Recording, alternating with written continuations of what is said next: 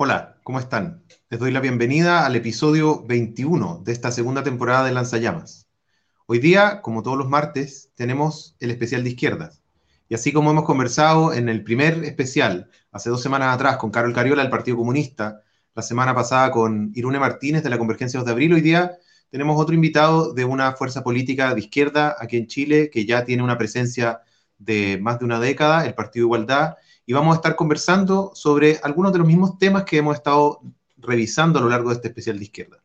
Eh, principalmente una lectura del escenario político actual, de la situación nacional en la que nos encontramos, la coyuntura constituyente que se abrió el 18 de octubre y cuáles son las apuestas de estas distintas fuerzas políticas para enfrentar esa situación. Con lo que, con lo que queremos hacer con este especial de izquierda aquí en Lanzallamas, por un lado es poder entrevistar y mostrar las distintas posiciones que hay a lo largo de la izquierda en Chile y también cuáles son las diferencias y similitudes que hay entre ellas. El objetivo principal en términos políticos es abrir un espacio de debate, de diálogo, de encuentro, porque nos encontramos en un momento crucial para las próximas décadas de la lucha de clases en Chile. Fundamentalmente, nos enfrentamos en un escenario de crisis profunda, social, económica, política, de violencia de los derechos humanos, y una crisis con un particular carácter constituyente, es decir, que podría transformar las reglas del juego, los, ejes centrales del debate y la disputa política, y por lo tanto, un momento muy especial y una gran oportunidad para las izquierdas y los movimientos sociales. Ahora, además, nos encontramos en un escenario de tremendas amenazas, con un gobierno que tiende cada vez más a la, a la ultraderecha y un sector de las bases populares que se acerca a posiciones fascistas, como vimos en los ataques racistas en Curacautín, Traiguén, Victoria y otras comunas en el Gualmapu. Vemos que hay una avanzada de esa ultraderecha que se venía construyendo a lo largo de ya décadas, por ejemplo, con la fuerza de los sectores más conservadores de la Iglesia Evangélica y de la Iglesia Católica, y que en torno al rechazo han encontrado un lugar político en el cual encontrarse, desplegarse públicamente y fortalecerse. Eso es un escenario que no teníamos hace algunos años. Y por lo tanto, estamos en un momento clave. Y por eso en Lanzallamas estamos haciendo este especial de izquierdas, porque creemos que en la izquierda, en sus diversas posiciones, en las perspectivas antineoliberales, anticapitalistas, feministas, ecosocialistas, libertarias, podemos encontrar una alternativa posible en este contexto de crisis. Soy Pablo Bufón y esto es Lanzallamas. Hoy día vamos a estar conversando con Iván Carrasco. Él es miembro de la directiva central del Partido Igualdad y vamos a estar conversando, así como en otros especiales de izquierda, sobre las apuestas y lecturas del Partido de Igualdad para este momento de crisis en Chile. Iván, ¿cómo estás? Hola Pablo, ¿cómo estás? Gusto en verte aquí a través de estas pantallas, de estas pantallas cibernéticas. No visto hace tiempo nueva... en persona, ya, ya hace tantos meses no nos hemos visto en, en reuniones así cuerpo presente, pero esta cosa funciona bastante bien. Encuentro que la, el tema de, la, estos mecanismos de foros, reuniones, yo la verdad al principio de la pandemia le tenía muy poca fe, pero me he dado cuenta que funcionan, funcionan bien y es increíble cómo se han masificado, incluso para hacer asambleas de pobladores. Yo otro día hablaba con unos compañeros del partido que son dirigentes de pobladores, de la Federación Nacional de Pobladores, y me comentaban que están haciendo asambleas completas a través de estos sistemas Zoom y todas estas cosas. Así que me parece excelente que la izquierda anticapitalista y revolucionaria sea capaz de ocupar estas plataformas para poder no solamente hacer difusión de nuestras ideas, también, sino también organización social y popular. probablemente, claro, y probablemente después de la, supongamos que se acaba la pandemia, probablemente forma van a seguir facilitando, el, por ejemplo, la construcción a nivel nacional de, de organizaciones de lazo internacional también. Fíjate, nosotros en el partido teníamos reuniones de la Comisión Política del Partido, donde vienen compañeros de todo el país, una vez al mes, y nos costaba mucha plata eso, esa, esa, esa. Hoy día la estamos haciendo prácticamente cada 15 días, no nos cuesta ni un 20, participan muchos compañeros, muchas compañeras, no, yo creo que, eh, eh, digamos, una de las cosas, entre comillas, buenas que podríamos sacar de la pandemia como, como ejemplo, como experiencia, son esta utilización de estos espacios que me parece que de verdad van a ser un instrumento importante de lucha y organización en lo que queda de, los, de las décadas siguientes. Sin duda. Sí, sí. Iván, eh, bueno, gracias de nuevo por, por estar en Lanzallamas, es un gusto tenerte en el programa. Y quería eh, que pasáramos, que fuéramos directo al grano. Uno de los temas que ha marcado la, pauta, la agenda y todos los debates de, la izquierda y del pueblo en general ha sido la cuestión constituyente eh, y, y, en particular los términos que fue planteando el acuerdo del 15 de noviembre. en ese sentido, quería preguntarte, ustedes como, como partido, ¿cómo evalúan allá nueve meses de ese, de ese acuerdo del 15 de noviembre? ¿Cómo evalúan eh, el impacto que ha tenido en el, en, el, escenario posterior al 18 de octubre? Bueno, usted sabe, nosotros fuimos críticos del acuerdo cupular eh, entre cuatro paredes del, del 15 de noviembre. Eh, pensamos que es un acuerdo que el objetivo político principal que tenía el gobierno y la derecha detrás de eso es, era frenar eh, el tremendo despliegue de lucha social y popular que, está, estaba haciendo peligrar al gobierno de Piñera, eh, como una forma de contener al pueblo, desviar la atención y bajar la presión. la clase política y elite política que se sentó en esa madrugada, ¿no es cierto?, del 14 al 15 de noviembre, eh, articuló un acuerdo que, eh, en primer lugar, fue un acuerdo que eh, se gestó no gracias a maniobras palaciegas, se gestó gracias a, la presión social y popular en, la lucha, pero la esencia de lo que era la lucha popular, la, esencia de lo, de lo, que estaba exigiendo, el pueblo, que era garantizar un camino a transformaciones políticas de, fondo, llámese asamblea constituyente, soberana, o llámese eh, cambio de gobierno, digamos, y que, Piñera hubiera, hubiera tenido que obligado a llamar a elecciones anticipadas, por ejemplo. Eh, eran las dos consignas que se masificaban en todo el país, fuera de Piñera y Asamblea Constituyente, eran las dos consignas políticas potentes que estaban eh, ya masificándose en todo Chile. Las primeras consignas, en los primeros días de del levantamiento popular, eran básicamente consignas reivindicativas, ¿no es cierto? Eh, terminar con la FP, helarse los pasajes, etcétera, donde los movimientos sociales y la ciudadanía en general recogía los malestares acumulados por décadas y los eh, levantaba como consignas, pongámoslo así, de reivindicaciones sociales avanzadas, ¿no es cierto? Pero rápidamente, en los primeros días o semanas del proceso, cuando el gobierno no cede, cuando empieza la represión, cuando saca los milicos a la calle, etcétera, las consignas empiezan a ser rápidamente consignas políticas, propiamente de política. Y las dos grandes consignas que se levantan eh, es la Asamblea Constituyente y fuera Piñera. Eh, y lo que hace este acuerdo el 15 de noviembre es tratar de evitar que esa lucha que se estaba politizando a ese nivel, ¿no es cierto?, siguiera su curso. Eh, y, y, terminara, digamos, en efectivamente una asamblea constituyente soberana o en la salida y el, la ida de Piñera al gobierno y, y, la obligación de llamar a, elección anticipada. Esos dos causas que a nuestro juicio eran posibles y viables, se veían en el horizonte político cercano, eh, fueron truncados, digamos, por este acuerdo palaciego del 15 de noviembre. Se sientan ahí desde la UDI hasta el Frente Amplio, no todo el Frente Amplio, un sector del Frente Amplio, el sector hegemónico, el, por, por, decir de alguna, alguna manera, el grupo controlador del Frente Amplio. Y bueno, ocurre lo que sabemos, ¿no es cierto? Eh, se llega a un acuerdo, un sector del movimiento social y, popular evidentemente eh, empieza a decaer su participación, los sectores de las clases medias eh, de alguna manera se retiran, digamos, de, la primera, de la primera línea de la lucha, quedan los sectores más radicalizados, especialmente la juventud popular, la juventud obrera, la juventud de las poblaciones, pero ya con un nivel más de, de, cayendo, digamos, de presión y de presencia eh, popular, a pesar de que los días siguientes al 15 de noviembre no decayó como ellos esperaban, digamos, la, semana siguiente, hasta fines de noviembre, diría, fue, el momento fue en alza, pero sin embargo empieza a, después a, decaer. Nuestra perspectiva es que, como todas las cosas, eh, tiene, hay que verlas como, como avances y procesos, como, como frenos, pero también potencialidades. Nosotros, después de ese proceso de la, del acuerdo popular del 15 de noviembre, determinamos que no se podía seguir en el Frente Amplio. Ya el Frente Amplio se transformaba en ese minuto en una fuerza que no estaba dispuesta a encabezar la radicalidad popular, la transformación de fondo, y más bien una fuerza que estaba intentando contemporizar, digamos, con las fuerzas de la dominación en Chile. Eh, el, nivel de radicalidad, de potencia política, de movimentalidad, de participación que se generó en octubre requería y requiere aún eh, una expresión política distinta, mucho más avanzada, mucho más potente, de mayor eh, proyección anticapitalista. Y nosotros eh, abandonamos el Frente Amplio y nos dedicamos a construir ese espacio. porque entendemos que las condiciones claramente habían cambiado. O sea, que no se requería una, un conglomerado de posturas contemplativas, sino más bien se requería un nuevo conglomerado que estuviera a la altura de la realidad y de las consignas y de la lucha que nuestro pueblo había ya desplegado en todo Chile.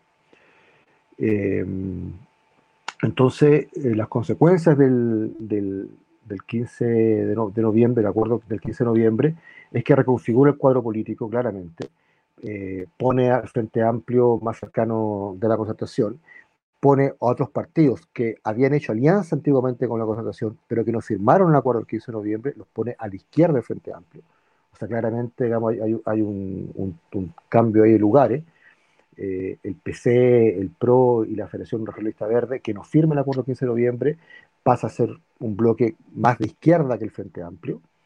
Eh, el Frente Amplio que se había levantado en 2017 como una, expresión de izquierda ligada a los movimientos sociales, pasa a estar más cerca de la eh, y el sector de izquierda Frente Amplio se retira, ¿no es cierto? Se retira el Partido Igualdad, se, retira el Partido Humanista, el Partido Ecologista, se rompe un partido que se llama Convergencia Social, digamos, se va también gente del Partido Común, bueno, se, diluye el Frente Amplio lo que estaba haciéndose hasta ese minuto. El Frente Amplio hubo un congreso que terminó el, a principios de octubre, muy potente, toda esa potencialidad que venía del Congreso simplemente se desperdició y las bases sociales organizadas frente a Amplio se diluyen. Es un cambio importantísimo en Chile, reconfigura el cuadro político en Chile y que es más o menos lo que hoy día estamos viviendo esa reconfiguración.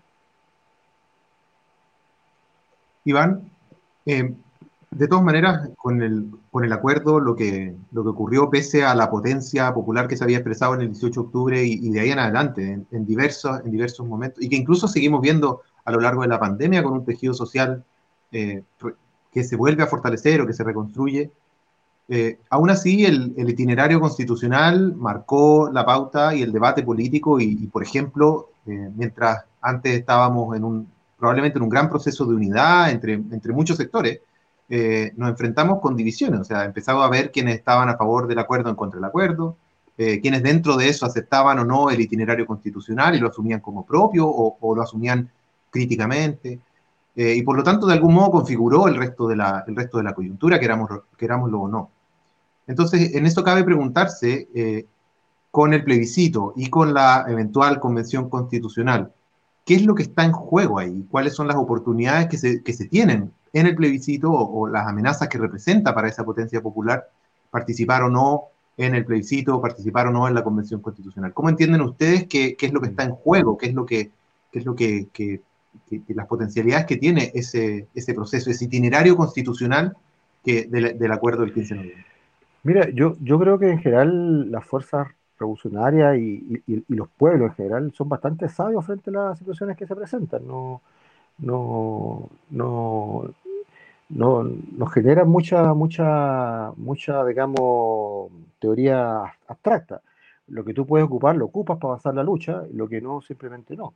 Yo creo que el pueblo rápidamente se dio cuenta de que después de la firma del 15N, cuando empieza ya la posibilidad de instalar eh, una asamblea constituyente soberana o la derrota de Piñera, no es posible por este pacto por arriba, ¿no es cierto? Bueno, se buscan cuáles son las, las mejores opciones para seguir avanzando porque la fuerza levantada, digamos, en todo ese periodo no se da para la casa, no, no, no, deja, la, no, deja la lucha. Eh, lo que hace es buscar las mejores condiciones para seguir avanzando en su proceso. Entonces, obviamente, en esas condiciones, lo mejor para seguir avanzando en lucha por la Asamblea Constituyente, por transformar este país, por cambiar las condiciones estructurales, eh, económicas, sociales, culturales, etcétera, jurídicas que tiene, que tiene este país, digamos, después de 30 años de, de continuidad de la dictadura, eh, claramente era el plebiscito. O sea, eh, rechazar el plebiscito, darle la, espalda al plebiscito, hubiera sido un error enorme de la fuerza eh, revolucionaria y, evidentemente el pueblo no iba, a estar en esa línea. se entendió que el plebiscito es, era una cosa que tenía que ganar masivamente por la prueba, conquistar la convención constitucional, que a pesar que no es una asamblea constituyente, eh, es lo que permite, eh, lo más avanzado, que permite seguir avanzando, ¿ah? desbordar un poco la, el proceso que se, que se abría con, la, con el plebiscito, con esta convención constitucional. Hay que explicar que la convención constitucional es un espacio limitado por el quórum que tiene, dos tercios que son quórum altísimo, son de los más altos que hay en el Parlamento, por ejemplo, chileno hoy día, y por los cuales ninguna de las grandes transformaciones se ha podido hacer. O sea, no solamente por la, por la, por la traición, digamos, de la, de la concertación, sino también porque los quórum realmente son prácticamente inalcanzables en, esta, eh, en, momentos normales de la política.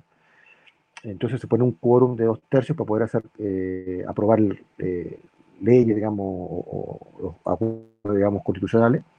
Se vetan temas, se dejan de lado, por ejemplo, se pueden tocar los, todos los acuerdos de libre comercio, los tratados de libre comercio que se han firmado, bueno, una serie de cosas se mantiene un sistema electoral eh, que es el de, los parlamentarios, eh, restringido, eh, que si bien es cierto no es duopólico, es más representativo, bastante representativo, sin embargo, en su forma de elegir sigue siendo los partidos políticos y los, los partidos legales los que tienen la batuta y los que tienen el, candado en su mano, digamos, le el candado en su mano. O sea, hay una serie de obstáculos en la convención. Entonces, de alguna manera, lo que se instala en el campo popular, en los sectores más avanzados, las fuerzas revolucionarias más transformadoras, es que, bueno, hay que ir ahí y seguir avanzando, seguir rompiendo, seguir desbordando. Y para eso lo que se requiere es que gane la prueba y, y, gane la eh, convención constitucional, evidentemente. Entonces, darle la espalda a eso, a nosotros nos parece que es un error enorme. No, no para nada empataría con la, el espíritu de avanzada y transformador que el pueblo chileno ha demostrado en estos, últimos tiempos. Por tanto, pensamos que justamente lo que había que hacer era eh, sumarse a, eso, ese proceso rápidamente. Y así lo hicimos como Partido de Igualdad y empezamos a ver con cuáles eran las fuerzas con las cuales podíamos trabajar conjuntamente esta idea de lograr el apruebo, votar por la Convención Constitucional, pero además, además generar la fuerza, las propuestas políticas y programáticas de desbordar ese proceso. Bueno, y ahí eh, vemos que hay varias fuerzas en esa, en esa línea. Entre ellas estaba Unidad por el Cambio, que es el, sector político que mencioné delante, compuesto por el PC, el PRO, que es un partido progresista, digamos, eh, y eh, la Federación Regionalista Verde Social, que es un partido nuevo que se estaba configurando por salidas históricas o de cuadros históricos de la desconcertación. Bueno, con ello llegamos a un entendimiento, eh, a más unidad social, que es un referente unitario muy potente en Chile, es el espacio de unidad más amplio que hay de los movimientos sociales, eh, sindicales, pobladores, estudiantiles en, Chile, que se formó de antes del, de mucho antes del, del de octubre, ¿ah? se formó como en junio, julio, eh, y en octubre tuvo un papel bastante interesante, especialmente en noviembre, en el paro y huelga nacional del, del 12 de noviembre, tres días antes del acuerdo del acuerdo Guyao este, eh, entre bambalinas. Unidad Social también, como espacio digamos, de articulación social, eh, convoca digamos, a, al apruebo, a votar por la convención, pero además desbordar, ¿no es cierto? Eh, a, desbordar el proceso y también con una crítica muy, muy potente, muy fundada además en, en, el acuerdo del 15 de noviembre. O sea, una, una crítica fundada a ese acuerdo, digamos, popular.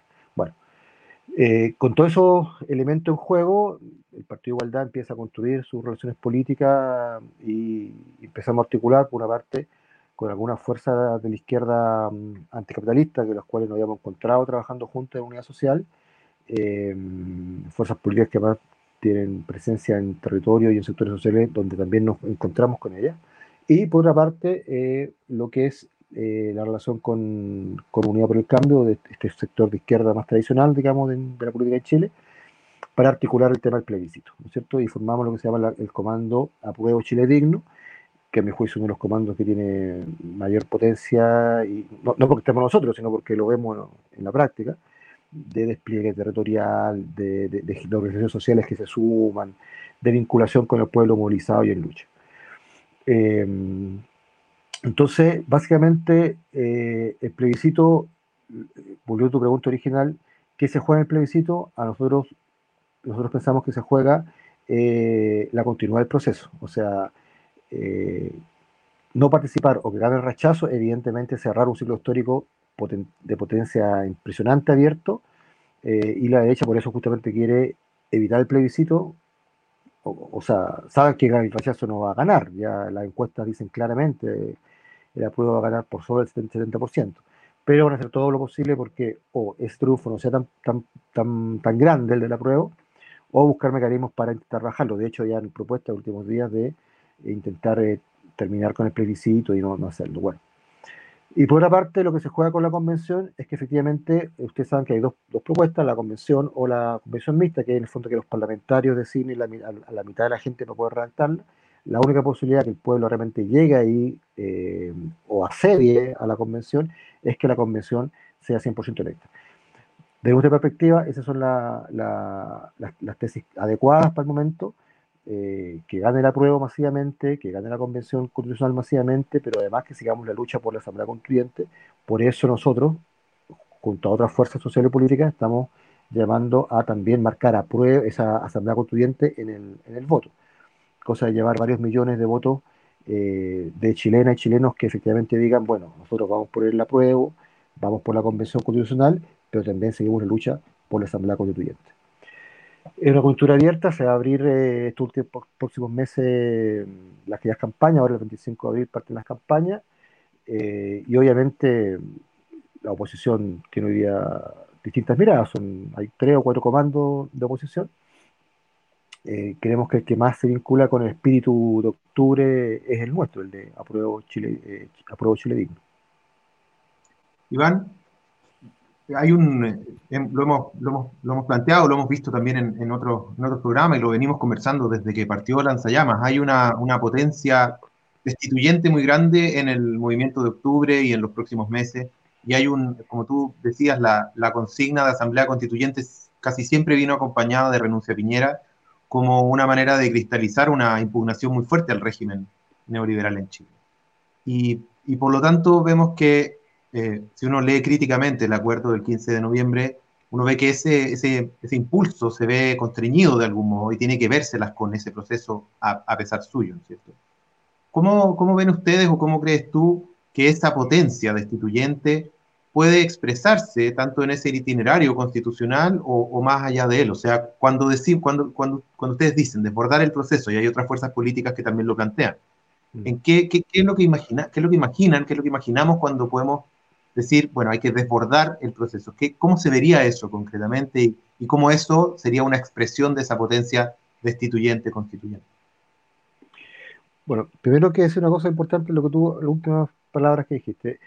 No hay, pro, no hay potencia destituyente si al mismo tiempo no es constituyente. O sea, en todos los procesos, digamos, de derrota del, del establishment, de, lo, de, los procesos de caída de, lo, eh, de los sistemas de dominación en los procesos transformadores a nivel mundial, eh, solamente eso es posible si además tú estás construyendo una alternativa posible para el futuro. Porque si no, lo que ocurre es que lo que, lo, lo que viene simplemente son vueltas de la reacción o fascismo eh, o reacción, ¿no es cierto? Entonces, eh, es muy importante, digamos, que, el tema, que, o sea, que entender que, la fuerza destituyente, como tú bien lo, mencionas, está está eh, embricada, digamos, orgánicamente con la propuesta, digamos, de un futuro posible nuevo, ¿no es cierto? Y eso es lo que tenemos que combinar en este, en este, en este periodo político que, que se abre ahora con el, con el plebiscito. Desde nuestra perspectiva, eh, el pueblo tiene que seguir organizándose y seguir levantando su bandera, pero fundamentalmente seguir, eh, o sea, elaborar desde el pueblo movilizado, desde el pueblo organizado en los territorios, una propuesta de país. Y una propuesta de país que tiene que eh, ir a debatirse y ir a, a, confrontarse en el espacio de la convención, pero también fuera del espacio de la convención.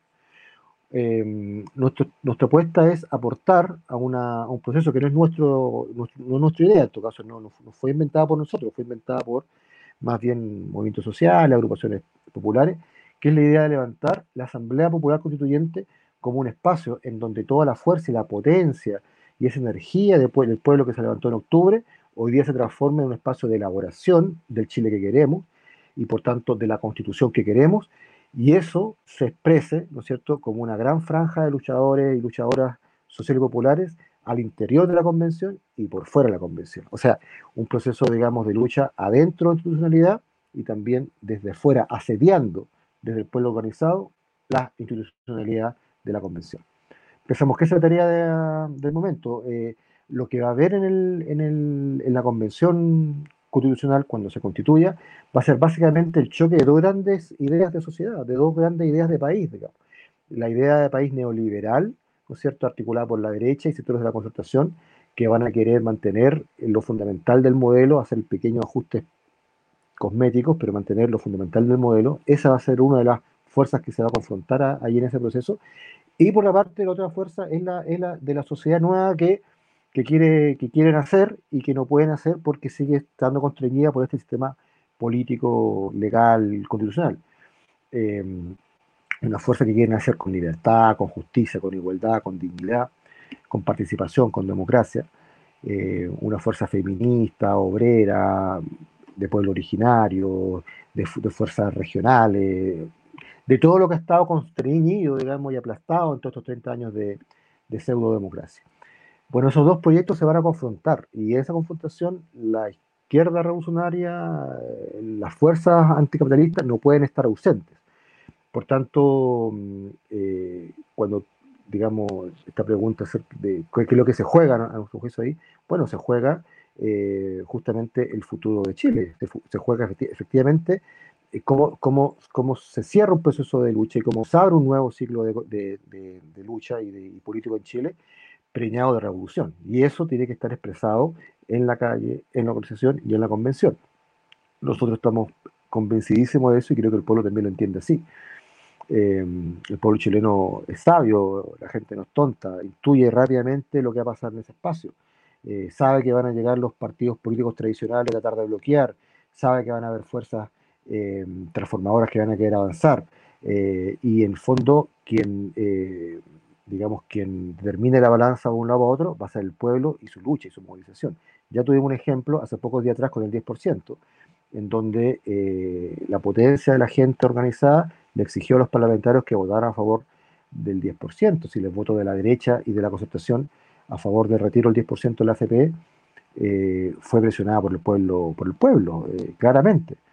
entonces, creemos que ese escenario también puede darse en, torno a la Convención Constitucional y que el pueblo asedie, que los, que los movimientos sociales, digamos, obliguen a los parlamentarios eh, elegidos, o sea, los constituyentes elegidos en esa, en esa, instancia, a votar a favor de, las, de una constitución transformadora y realmente eh, avanzada.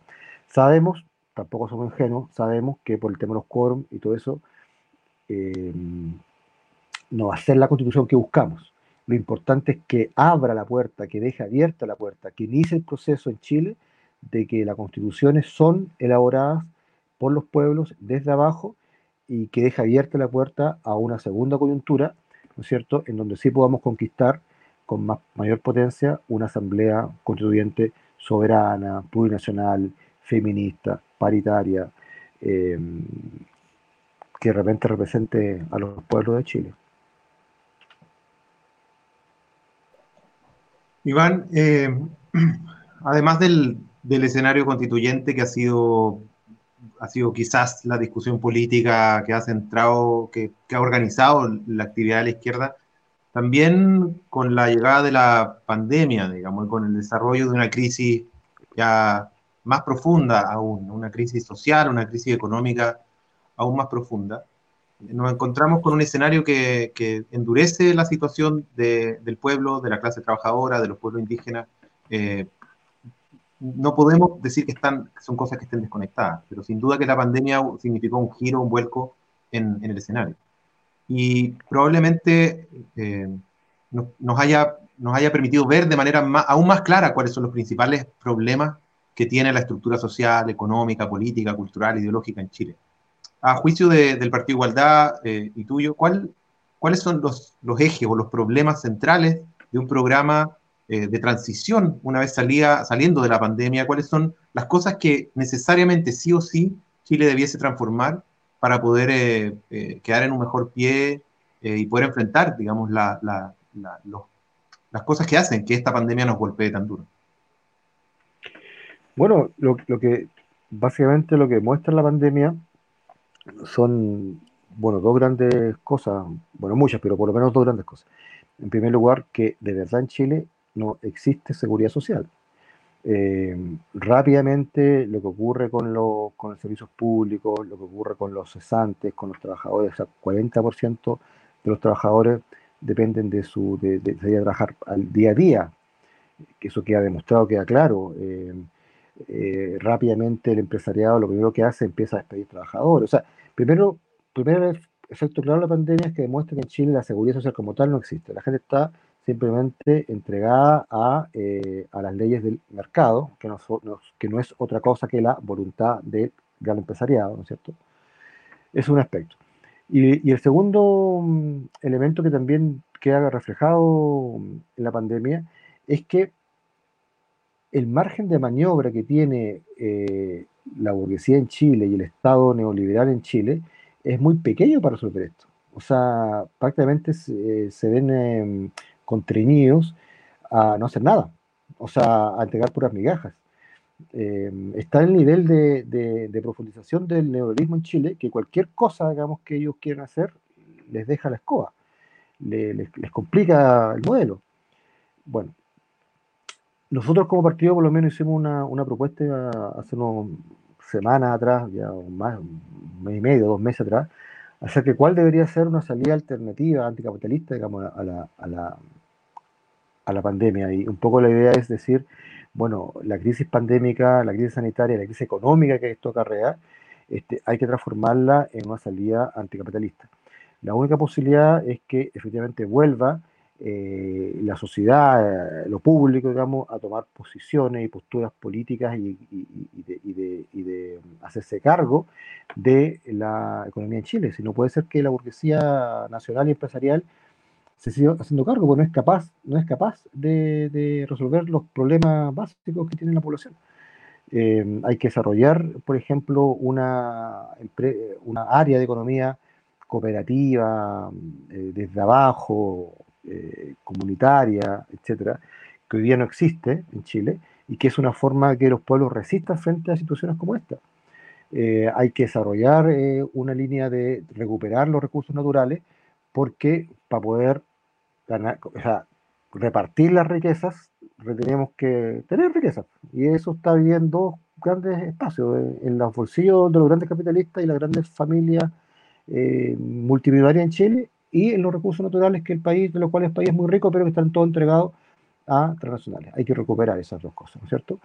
Eh, y por tanto, la, la, propuesta de salida anti-neoliberal, eh, nosotros pensamos que es muy, muy importante tenerla muy clara.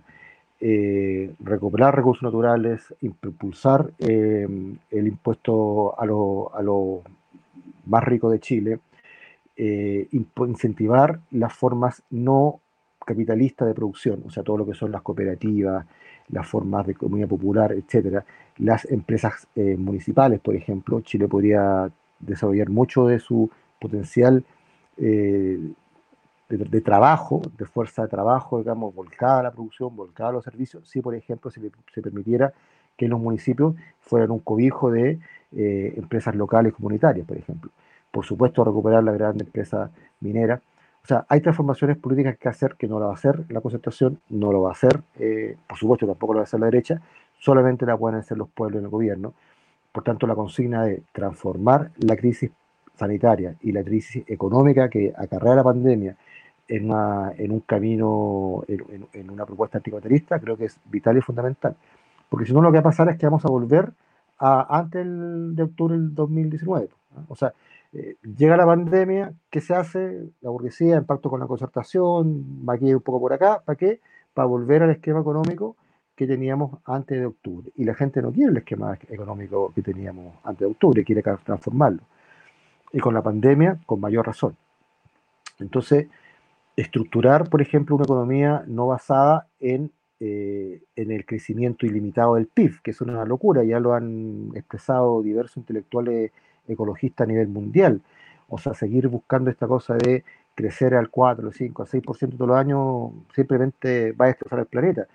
Tenemos que buscar aprovechar la pandemia para buscar otra forma de desarrollo económico amigable con el medio ambiente, que no genere, que no, que no, por ejemplo, que no impulse y que no, y que no le ponga más fichas, por decirlo de manera, más impulso a eh, el capitalismo extractivista. Cosa totalmente distinta a lo que está haciendo hoy día Piñera. Piñera está buscando fórmulas de eh, minimizar, digamos, las normas medioambientales para que el capitalismo extractivista pueda potenciarse. Eso no hay que hacerlo, obviamente. Eh, y eso implica, obviamente, tener un nivel de una política distributiva de la riqueza en Chile enorme. O sea, si tú tienes que tener una, una, economía donde, donde su crecimiento no va a estar dado por eh, aceleradamente, digamos, año tras año buscar un PIB mayor, sino más bien va a estar dado por desarrollar economías verdes, socializadas, eh, economías cooperativas, eh, justas, eh, eso implica necesariamente también desarrollar una línea de distribución de la riqueza, porque el chorreo ya no, no, va, a existir como fórmula neoliberal. Creemos que por ahí van las reflexiones que tiene que tener la izquierda anticapitalista y las propuestas de los pueblos van por ese lado. No, no es una política neocainesiana la que hay que buscar en Chile, para nada. Y en ese sentido somos bastante críticos de muchas de las de las posturas de la izquierda chilena que, eh, que entienden el keynesianismo, digamos, esta idea de que el Estado invierta más, el Estado se ponga más, digamos, como la eje de la salida, pensamos que no. Aquí lo que hay que hacer es entregar la riqueza al pueblo trabajador, desarrollar formas productivas de la sociedad democráticamente organizada. Por supuesto que el Estado tiene que hacerse cargo fundamental de todas las estructuras vitales del, de la producción en Chile, pero fundamentalmente es la producción no capitalista la que tenemos que ser capaces de fomentar, fortalecer, crear. Es la única forma de eh, tener una sociedad que resista los embates pandémicos y que además y de verdad construya su potencia productiva desde, desde lo fundamental que tiene, que es el trabajo, o sea, los trabajadores y sus riquezas naturales. Claro, más que solamente distribuir eh, dinero, digamos, para que aumente el, mercado interno, que algunos, algunos economistas progresistas sacaban cuentas alegres también con el 10%, eh, con el impacto que iba a tener en el mercado interno. Yo, yo, no lo veo, yo, no lo veo rápidamente porque cuando la AFP se dieron cuenta que iban a perderlo, lo primero que hicieron es empezar a promocionar los famosos eh, eh, aportes, ¿cómo se llama? El, ahorro, el, ahorro voluntario, ¿cachai? Empezaron a propagandizar por diario y por internet y por los medios. Su 10% no lo pierda, ahorralo acá, mételo acá, mételo en el banco, préstalo por acá. O sea, evidentemente la burguesía rápidamente se adapta para aprovechar cualquier coyuntura a su favor. Eh, y eso nosotros tenemos que hacerlo, pero al O sea, las coyunturas hay que aprovecharlas a favor del pueblo, a favor de los trabajadores y levantando realmente propuestas transformadoras. Entonces, hay un tema importante hay que analizar, yo creo, desde la izquierda anticapitalista en Chile, eh, de cómo estamos entendiendo, como tú decías, decías delante, el programa de transición, ¿no es cierto? Entendemos que el socialismo no lo vamos a construir al corto plazo. En primer lugar, porque el socialismo no se construye en un solo país. Eso lo sabemos desde la Revolución Rusa y desde los teóricos, digamos, eh, marxistas del siglo XIX eh, y principio del siglo XX. El socialismo no se construye en un solo país. Por tanto, lo que uno construye en los países más bien son procesos aproximativos que avanzan, retroceden, avanzan más, retroceden un poco, siguen avanzando, eh, en, un, en, un, en, un, proceso de transición, en un programa de transición, ¿no es cierto? Eh, que tiene que ver, tiene que ver un horizonte. ¿no? Eh, y ese horizonte anticapitalista, a nuestro juicio, básicamente se lo da quien tiene en su poder, en sus manos, el control de la inversión y la producción y de la riqueza, ¿no es cierto? Y nuestro juicio tiene que ser la sociedad, los trabajadores democráticamente organizados, eh, más allá del tema del Estado, ¿ah? o sea, nosotros entendemos que el Estado es, fundamental y no lo, no lo, vamos a negar, no, no, no, no estoy haciendo, eh, no estoy negando la importancia del Estado y la transformación del Estado en una herramienta para, para transformación de fondo, pero sin embargo eso no basta, ¿ah? sabemos por experiencia de los socialismos reales que lo fundamental es que eh, el, el, trabajador, los trabajadores, digamos, que son la principal fuerza productiva de los países de los pueblos, sean los que tengan en sus manos el destino de su, de su labor, de su, de su fruto, de su trabajo. ¿ah? Eh, entonces eso, es más complejo, es más, es más, va más allá simplemente que el debate más Estado o menos Estado. Iván, y a, propósito de la cuestión de las, de las fuerzas, ¿no es cierto? Las fuerzas capaces de llevar a cabo procesos como estos. Estamos, eh, nos encontramos en un momento, sabemos, de mucha debilidad estratégica en el marco de la izquierda, de las diversas expresiones que tiene la izquierda, eh, y además en un contexto específico de fragmentación de la oposición, a, tal punto que en general se habla de las oposiciones y el hecho de ver, por ejemplo, diversos eh, comandos por el apruebo, diversos eh, listas, bloques, etcétera, es un poco una expresión de eso. ¿Cómo evalúan ustedes el rol que ha tenido la oposición y, las posibilidades que tiene en este contexto de, ir? Hacías mención algunos elementos a propósito de la construcción del, de Chile digno, pero ¿cómo, ve, cómo ven la cuestión de la oposición? ¿Hay, ¿Existe la posibilidad de, una oposición articulada, con un mismo programa, que se oponga efectivamente a no solo al gobierno, sino al régimen en su conjunto? Claro, yo, yo creo que uno, uno, a ver, uno entiende el, problema de la oposición versus un gobierno, que es un hecho político evidente, ¿no es cierto? Hay un gobierno y hay gente que se lo opone, que no, que no, que no está en el gobierno. Pero eso no es la forma, a mi juicio, adecuada y correcta de entender la, la lucha de clase en los países. Porque la lucha de clase en los países no se, no, no, no, se desarrolla entre gobierno versus oposición, porque la oposición también hay sectores de la dominación en la oposición también hay sectores de la burguesía. Hoy día en la oposición está la desconcertación, todos los partidos de la desconcertación, el Partido Socialista, el Partido por la Democracia, el Partido Radical, la Democracia Cristiana. Y esos partidos fueron sostenedores de este modelo durante 30 años. Fíjate que en 30 años hubieron siete gobiernos, entre comillas, democráticos, de los cuales cinco fueron de la concertación. Eh, y lo que hicieron fue profundizar el, modelo de Pinochet. Eh, claro, con algunos matices, digamos, un poco, algunas dádivas sociales, sin duda, digamos. Pero si uno mira, hace poco estaba mirando un informe de unos economistas muy interesantes que comparaban, digamos, la, eh, digamos la, la, relación de ingreso de los, de los distintos quintiles, la, del país, y claramente en los 30 años de democracia fue disminuyendo la, o sea, fue aumentando la desigualdad. Si bien individualmente la gente tenía más, pero globalmente en la riqueza nacional se le distribuye menos a, la clase trabajadora. Y eso fue en el gobierno de la concertación. Eh, entonces no es, no es, no es eh, para nada raro que, después de tanto tiempo haya reventado este país en, octubre pasado. Entonces cuando hablamos de oposición al gobierno, a mi juicio hay que entender eh, que dentro de la oposición hay sectores de la burguesía, hay sectores de la dominación, hay sectores que están por mantener este modelo. Y por tanto, con esos sectores, a nuestro juicio, por lo menos no hay que ni en la esquina. O sea, eh, con los que mantuvieron 30 años de neoliberalismo, lo que hay que hacer es derrotarlos políticamente. No, no, no ir a prestarle la ropa, no, no, no ir a aliarse con ellos para qué, para que vuelvan a ser gobierno y vuelvan a tener la misma práctica que tuvieron durante 30 años. O sea, hay que ser medio masoquista para eso, hay que ser medio, no sé, o muy ingenuo masoquista, porque eh, es muy claro en Chile, muy claro en Chile, que la concentración es responsable, gran parte responsable, incluso diría mayoritariamente responsable, del estado de calamidad que hoy día viven nuestros pueblos en Chile. Entonces, eh, no creo que haya un espacio que uno pueda decir, llamar la, oposición unida. Porque la oposición unida no expresa los mismos intereses de clase, los mismos, no expresa los mismos intereses, el mismo programa anda a preguntarle a ese si quiere terminar con la FP, decir que no. Creo que el Partido Socialista no, no ha revisado su última documentación. Pero yo me acuerdo que hace dos años atrás, por lo menos, un año atrás, el Partido Socialista ni siquiera tenía en su programa el, terminar con la FP. El Partido Socialista no hace suyo, por ejemplo, el programa de Noma AFP. Noma AFP, que es la agrupación más grande de Chile de, de lucha por terminar con la FP, que tiene un tremendo y potente programa, ¿no es cierto?, de una, de una seguridad eh, social de verdad, con sistema de reparto, etc. Eh, el Partido Socialista de la Constitución no hace su ese programa. Y ese es uno de los ejes fundamentales de la, de la, de la, de la lucha social hoy en Chile, el tema de las pensiones. Lo vimos recién con el tema del 10%.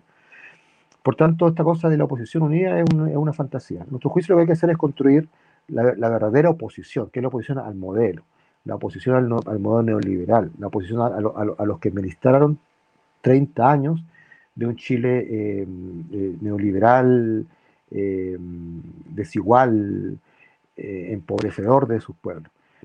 y eso, este bloque, que uno podría decir la oposición al modelo, hoy día, claro, vive tensiones, vive tensiones, porque hay un sector como el Frente Amplio, por ejemplo, que sigue poloneando, sigue intentando hacer alianza con la desconcertación. Esperemos que el Frente Amplio gire hacia la izquierda y gire hacia abajo, es nuestro deseo y nuestro anhelo. Nosotros no vemos a los compañeros Frente Amplio como enemigos, para nada. No, no, no, no, no, vemos que sean lo mismo que la concertación, para nada. Yo sé que hay gente de la izquierda que sí lo piensa así, pero nosotros no creemos eso. Esperamos que el Frente Amplio de repente dé un giro hacia la izquierda y hacia abajo. Eh, bueno, está el Frente Amplio, está lo que hoy día estamos conformando nosotros con otras fuerzas políticas que se llama eh, Dignidad Ahora. Hoy día en la mañana tuvimos un lanzamiento de ese espacio que articula el Partido Igualdad, el Partido eh, Humanista, Victoria Popular, Partido Pirata, bueno, los compañeros del, MDP, compañeros de PEC, bueno, somos 10 fuerzas medianas, grandes, chicas, qué sé yo, que nos hemos estado articulando con un planteamiento claramente anticapitalista y que somos parte, junto con Unidad por el Cambio, ¿no es cierto?, de un, este espacio que se llama Chile Digno. Esos son hoy día los bloques que yo creo que son de verdad oposición hoy día en Chile. Y lo que compete es que esos dos bloques dialoguen, se articulen. Entendemos que no va a haber posibilidad de hacer un, una sola, un solo pacto electoral, pero tenemos que sí coordinarnos para, en conjunto, ojalá, enfrentar eh, a, los continuadores, a las fuerzas conservadoras, que, son, que no son otras que la derecha y la constitución en Chile. Iván, a propósito de, esto mismo, de, los, los, escenarios electorales que se vienen, se, va a abrir un nuevo ciclo de elecciones que va a tener características bien particulares, porque ya, van ya había una elección nueva, ¿no es cierto?, que tiene que ver con la elección de los gobernadores, que está ahí en una, en una tensión desde hace mucho tiempo, pero además se suma tanto el plebiscito, pero particularmente la elección de convencionales, a la convención constituyente. Y, ustedes como Partido Igualdad eh, han sido una de las fuerzas de, izquierda que viniendo de los movimientos sociales, del movimiento de pobladores, eh, asumieron la tarea de crear una herramienta política y, lanzarse, digamos, al desafío de, construir un partido con, inserción electoral. Eh, a lo largo de, estos años, al cabo de estos años de ese trabajo, ¿cómo evalúan ustedes ese desempeño, el desempeño del Partido Igualdad en el ámbito de las elecciones? ¿Cuáles han sido los, pros y los contras de ese proceso? ¿Y cómo ven que son los principales desafíos que se abren con este nuevo ciclo electoral? Bueno, a nosotros no nos ha ido bien en las elecciones. No, no, claramente hemos logrado tener eh, diputados en Chile, eh, eh, hemos conquistado algunas concejalías en algunas comunas, pero el Partido Igualdad todavía le queda un techo por, realmente dar un salto en términos de su electividad. Sin embargo, estamos súper contentos con el, por el proceso de haber construido este partido. Eh, es un partido claramente de clase, un partido revolucionario, eso es, es, un instrumento político de los movimientos sociales, así lo definimos desde el origen y así lo hemos mantenido en la práctica durante, los 10 años de existencia del partido. Eh, y lo que sí, efectivamente nosotros a partir de 2016, 2017 nos dimos cuenta de que no podíamos seguir eh, yendo solos ¿ah? a, la elección. Nosotros del origen del partido hasta ese año, eh, un poco nuestra, nuestro objetivo, nuestra pretensión era ir solos a la elección y no generar mayor espacio de alianza o más bien hacer alianzas con sectores que eran iguales a nosotros, digamos. Nos dimos cuenta que eso no era, no era suficiente, teníamos que desarrollar un nivel de alianzas eh, mayores, porque además, fíjate, ya en 2016, 2017 entendíamos, veíamos que las condiciones en Chile estaban cambiando radicalmente. Nunca previmos lo del 2019 de octubre, por supuesto, no, no, no, estoy diciendo eso. Sin embargo, sí nos dábamos cuenta que ya el pueblo, el malestar del pueblo era muy, muy extendido, muy profundo, y por tanto eh, la posibilidad de abrir un ciclo transformador era muy evidente. Por eso llegamos al Frente Amplio por eso decidimos hacer alianzas con esos sectores del Frente Amplio, que en principio no eran nuestros hermanos, digamos, íbamos recorriendo caminos bastante paralelos, digamos, pero, pero distanciados, porque ellos tenían básicamente experiencias estudiantiles, expresiones sociales de clases medias, etc.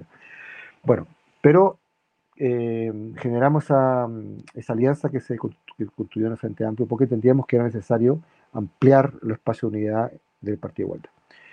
Eh, hoy día nosotros estamos construyendo este espacio con, los compañeros, varios movimientos sociales y políticos eh, de, raíz antineoliberal, anticolonialista, territoriales, de lucha, que nos parece hoy día un eje fundamental para fortalecer y vamos a seguir haciéndolo crecer durante los próximos meses, porque hay que enfrentar con mayor unidad posible las elecciones que se vienen por delante, ¿no es cierto? Tú bien dijiste, tenemos la elección de gobernadores, la elección municipales, que son alcaldes y concejales, y tenemos la elección de constituyentes, todo eso se va a dar en abril del próximo año. Eh, la elección de constituyentes, nosotros pensamos que hay que enfrentarla eh, con la unidad de la oposición real, ¿no es cierto? Lo que explicaba en la pregunta anterior.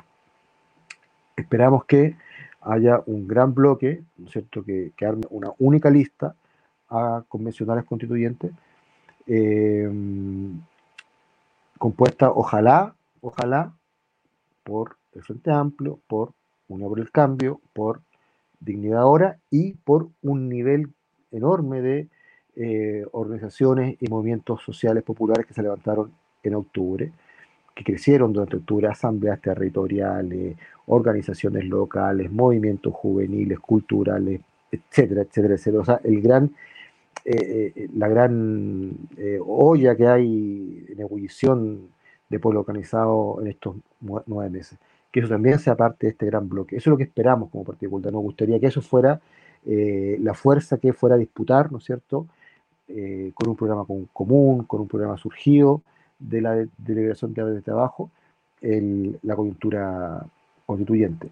Pensamos que eso debería ser el camino más correcto, más adecuado. No, no, no vemos otro camino esta cosa que el Frente Amplio esté pololeando, intentando buscar acuerdos con la concentración, la verdad lo vemos. O sea, yo escucho de gente del Frente Amplio que dicen es la única forma de construir mayorías, o algo así. Nosotros estamos por construir mayorías, dicen eso. Uno se pregunta, ¿pero qué mayorías son esas? O sea, mayorías con los partidos que han estado dominando a nuestros pueblos durante 30 años. ¿Qué, mayoría? ¿Para dónde va eso? de qué te sirve esa mayoría? ¿Cuál es el objetivo político que construye esa mayoría? ¿Ah? Porque las mayorías tú las construís para algo, ¿no es cierto? A, no es una cosa simplemente matemática de sumar por sumar, ¿para dónde vais? ¿No es cierto? Y como bien dice el dicho, dime con quién andas y te quién eres, si vais a empezar a, recorrer un camino con lo mismo que han estado gobernando los últimos 30 años, bueno, dudo mucho que ese camino sea un camino transformador, a lo menos. ¿ah? Entonces, eh, por eso insisto mucho en el Frente Amplio, porque yo creo que hay, hay un proceso que se está dando y, ojalá que podamos rescatar a esos partidos, digamos, para el pueblo, para, para la izquierda, para la clase, para, para abajo, digamos, para los de abajo, y no sigan poleando o entusiasmándose con acuerdos cupulares, con, em, con la exconcentración, que nada bueno les va a traer. Iván, hay un desafío ahí, eh, estamos casi llegando al final del programa, pero hay, hay algo que me parece interesante que mencionaste, que por un lado hay un desafío que tiene que ver con, eh, digamos, con las fuerzas que están a la derecha de, la izquierda, por decirlo de algún modo, ¿no es cierto? O, que después de octubre eh, han mostrado un rostro distinto al que parecían haber mostrado antes, estamos, y particularmente ciertos sectores del Frente Amplio. Pero, por otro lado, también mencionaste en esta idea de construir un, gran bloque eh, que pudiera irrumpir de algún modo políticamente, ya sea a través de participar en la convención, una asamblea popular constituyente, una serie de cosas, que incluya a, sectores de los movimientos sociales. Mencionaste a las asambleas territoriales eh, y a otras formas de expresión popular que nacieron en octubre o que se fortalecieron ahí. Pero también nos encontramos con que hay una, digamos, una sospecha, una desconfianza muy grande eh, y hay una dificultad muy grande de hacer encontrar el mismo espacio a organizaciones sociales de base territoriales y organizaciones políticas o partidos políticos, porque naturalmente hay mucha desconfianza. Eh, ¿Cómo leen ustedes? Han, han, pensado, han reflexionado, se han tenido que encontrar con ese problema y, cómo lo están enfrentando? O sea, esa desconfianza eh, y cómo se les ocurre que sería posible avanzar en, cerrar esa brecha entre, entre movimientos sociales y organizaciones políticas anticapitalistas, etcétera. Yo la, única forma de ir superando la desconfianza es caminando juntos, ¿no? pegándose los piojos, como decimos nosotros, o sea, construyendo en conjunto un camino y, todos veremos eh, eh, en el andar, digamos, cuáles son las fuerzas con las cuales de verdad están comprometidas con la participación, con la democracia, con la transparencia, con la honestidad y cuáles no. Yo estoy seguro que hay muchos grupos y muchos colectivos que no son partidos y que son tremendamente sectarios, tremendamente maquineros, ¿no es cierto? tremendamente eh, oscuros en su actuar. Y, claro, uno también podría decir como partido político, decir, oye, nosotros desconfiamos de este, desconfiamos de este otro. Entonces, el tema de la desconfianza, yo entiendo, es una realidad, producto de tantos años en que la izquierda chilena y los partidos políticos eh, han actuado fuera de cánones democráticos, participativos, asamblearios, ¿no es cierto? Octubre nos volvió a poner, digamos, a, básicamente a los partidos tradicionales de izquierda de cara, digamos, a la asamblea, a las marchas, a las luchas, a las municiones. Hoy día la pandemia nos pone de cara a la vida común, etcétera. Tú, tú tienes que dialogar con la gente que está organizada y tienes que demostrarle a, nuestro pueblo que efectivamente somos instrumentos de lucha y transformación y democrático y participativo y no de imponer eh, ni, ni, digamos, popularmente, ni de manera oscura o poco transparente, eh, intereses intereses particulares, ¿no es cierto? Ni de personas ni de partido. Aquí el interés que está por delante, el interés del pueblo, de la revolución, de la transformación, y queremos que todos los partidos tenemos que dar cuenta de eso, y también los movimientos sociales y los colectivos y las agrupaciones territoriales tienen que dar cuenta de eso. Entonces, y eso solo se logra recorriendo un camino. Entonces, lo primero que hay que, hay que, que, hay que superar para empezar a, a, a eliminar la desconfianza, lo primero que hay que superar es el sectarismo porque es sectarismo de muchos lados. Y a nosotros nos ha pasado muchas veces que en asamblea, simplemente nuestros compañeros, porque son parte del Partido de Igualdad, los intentan echar y sin embargo son compañeros que han estado en más barricadas, en más luchas, en más tomas, en más, en, más peleas con los pagos, que los mismos que no, no, echan a esa asamblea, ¿me cachai? Y que recién están apareciendo en la, en la, lucha callejera y popular en los últimos meses. Entonces, también creo que el tema del sectarismo es una, cosa a superar en los propios movimientos sociales que han surgido desde octubre para acá. Eh, bueno, eh, yo, ustedes también, me imagino, en, su organización, nosotros hemos sido testigos de cómo muchas veces, eh, de manera cizañera, digamos, de, mala leche, en muchas organizaciones sociales, digamos, se estigmatiza a compañeros por militar en un partido. Yo, yo siempre digo, la militancia política revolucionaria es, es, es una, una, una, cosa tremendamente potente, honesta, linda, hermosa, digamos. Eh, ¿qué, mejor que una compañera, que un compañero, que un hombre, que una mujer, que un joven, que una joven, puta, dedique su vida a la revolución y se organice con otros que buscan la revolución y construyan una herramienta política y por tanto militen en un partido político, militen en una, en política. Ese es un, es un tremendo salto enorme, digamos, de eh, las individualidades a lo colectivo, de las individuales que nos construyen revolución a lo colectivo que se construye revolución. Por tanto, nosotros reivindicamos la militancia como, una, como un estado eh, avanzado, potente, de actitud revolucionaria del ser humano. Entonces, cuando alguien nos dice, no, ustedes no, porque meten en un partido, nosotros decimos, ¿qué onda? O sea, ¿cuál es, qué, qué concepción hay en esos compañeros? hay mucha confusión, a, mi juicio, en muchos compañeros y muchas compañeras de los territorios, de gente que, que, construye una, una, oposición, un enemigo fantasma. Yo creo que no, yo creo que hay que superar el sectarismo, los partidos tienen que superar el sectarismo con respecto a las nuevas expresiones sociales y políticas que se construyen en el pueblo, y esas expresiones sociales y políticas que se construyen en el pueblo generalmente también tienen que superar el sectarismo hacia los partidos que honestamente trabajamos todos los días por abrir en Chile eh, el camino de la revolución y las transformaciones anticapitalistas. Es un desafío que tenemos que, comparto contigo, un desafío que hoy día está presente, hay que superarlo. Hay experiencias que lo están superando. Y, y, lo primero, justamente por lo la experiencia te digo, lo primero que hay que hacer es superar el sectarismo para empezar a volver a construir la confianza entre nuestro, en nuestro mundo popular y obrero. Iván, estamos llegando al, final del programa y ya que estamos en, una nota como esta, estamos cerrando el especial de izquierdas con una sección que le hemos llamado eh, El humo de la llama y que es un, espacio más distendido para que las invitadas e invitados saquen a relucir el, el autobombo de sus organizaciones, de sus fuerzas políticas y nos cuenten un poco cuáles son las que consideran que son las virtudes principales de su proyecto político y por qué alguien debiese o, debería querer o debiese eh, involucrarse o militar en esa organización, en ese partido. Así que en, un par de minutos, Iván Carrasco del Partido Igualdad, el humo de la llama. Yo creo que son, de igualdad, por lo menos lo que yo me orgullezco es de su militancia vinculada al trabajo popular, a que se, se recorren el barro en las poblaciones, en los territorios, todos nuestros compañeros están volcados a construir por popular, no somos un partido de élite, no somos un partido burocrático, no somos un partido oficina, somos un partido de calle, con mucha calle, con muchos compañeros, con todos los compañeros eh, militando en movimientos sociales, desarrollando la lucha popular. Entonces, yo creo que es una tremenda potencia del partido. Y lo segundo elemento que yo creo que es importante el partido que tiene una línea muy clara, una línea de su fundación muy clara que no ha, que no ha, mm, hemos variado.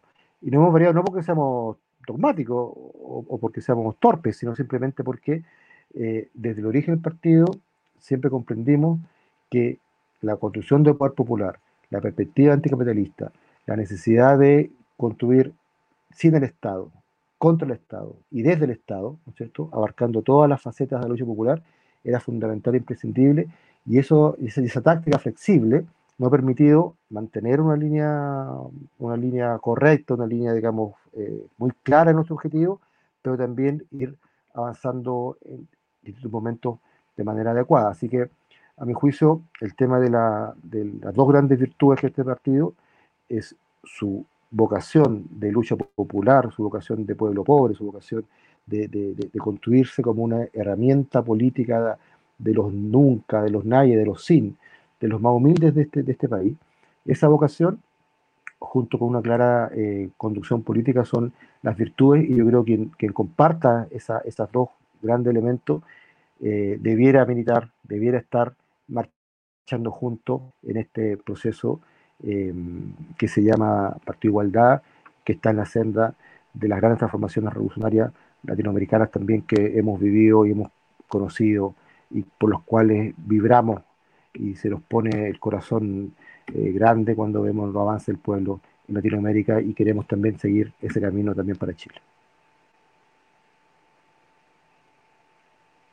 Excelente, Iván. Ese es el, ese es el tipo de, de, digamos, de discursos que esperamos en esta sección de, de lanzallamas, porque también creemos profundamente en la militancia, eh, porque el pueblo milita de diversas formas, eh, en organizaciones políticas, en partidos, en organizaciones territoriales, en colectivas feministas, y reivindicar esa experiencia colectiva, como tú decías, eh, para nosotros y nosotras en el equipo de lanzallamas es muy importante, así que te agradecemos por, por esas palabras y también te agradecemos por estar en este episodio del especial de izquierdas de Lanzallamas. Eh, nos seguiremos encontrando, Iván. Un abrazo grande para ti. Gracias, Pablo. Gracias a las compañeras que estuvieron ahí en los controles, como se dice. Felicidades por el programa y ojalá que dure mucho más. Ya está el veintitanto programa, ¿no? ¿Qué tiene? 21. Ya vamos en el 21, así que. 21. Bueno, le faltan varios miles todavía para llegar. Cuando llegue ahí vamos. está bien. Tenemos tiempo felicidades por el programa y bueno, y, ojalá podamos encontrarnos eh, en cuerpo presente pronto para seguir trabajando ahí, conversando y elaborando sobre la revolución en Chile. Gracias compañeros y compañeros. Feliz de estar acá. Buenas noches. Un abrazo compañero. Buenas noches. Ese fue el episodio 21 de Lanzallama, este especial de izquierdas con Iván Carrasco del Partido Igualdad. Estuvimos conversando ahí sobre las apuestas y lecturas de, su partido, eh, los desafíos de la izquierda en este contexto de crisis, pandemia, revuelta, momento constituyente, etc. Vamos a seguir con lanzallamas durante las próximas semanas. La próxima semana vamos a estar en el especial de izquierdas conversando con la izquierda libertaria, con Camila Guayo, secretaria política de Izquierda Libertaria.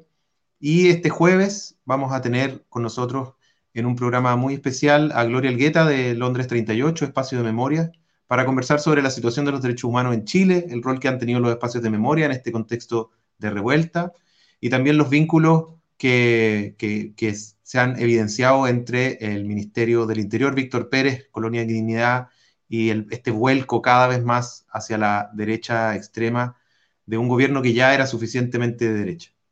Nos vemos el día jueves. Recuerden, si les gustó este programa, seguirnos en las redes sociales, en YouTube, en Facebook Recuerden también que Lanzallama está en Spotify.